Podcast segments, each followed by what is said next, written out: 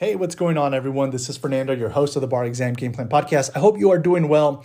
And today I wanted to just quickly direct your attention to some just new instructions in the performance test that were added in 2022. And I actually just uh, saw that and I wanted to, you know, bring it up because I think it's an important point that they added, and it's something that you just want to avoid doing during the performance test. It's, it's something that it's small, it's subtle, and most people, you know, have a, an understanding of this piece.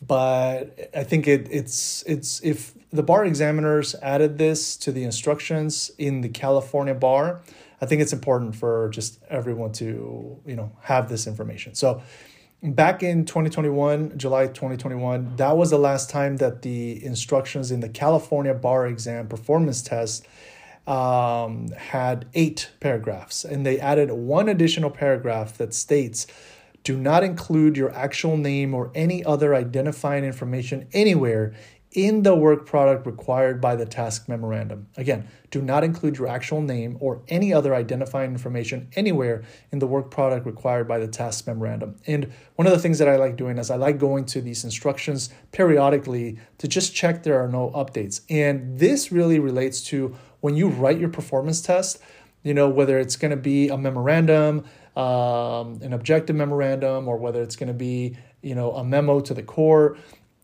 um, typically or a letter to the client you will have you know to from regarding and date right? Those are your four initial uh, categories that you typically include in your answer to the performance test just to show that it's like okay i know this is a, a memorandum and i know who it's coming who it's going to who it's from right?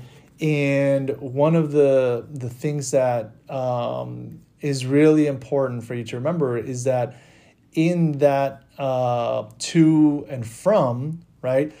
The to is, you know, the name of whoever your, uh, you know, uh, made up attorney is assigning this to you. And you're from, that's where people were putting in their own names. So don't, make sure you don't do that. Put applicant. So it doesn't matter if it's in California or any other jurisdiction, just put applicant regarding you know the the case name or the issue and then the date of the examination day that you are taking the, the performance test in okay?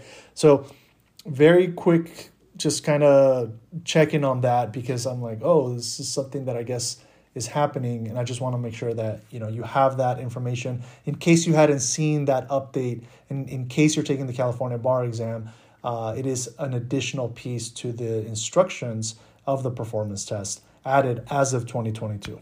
All right. All right. I'll leave you with that. Take care of yourselves. Hope you're doing great. Keep at it. You got this. And I'll catch you at the next episode. Bye. This episode is brought to you in part by Juno, the collective bargaining group here to get you the best rates on your student loans. To learn more, go to barexamgameplan.info and click on the Juno logo.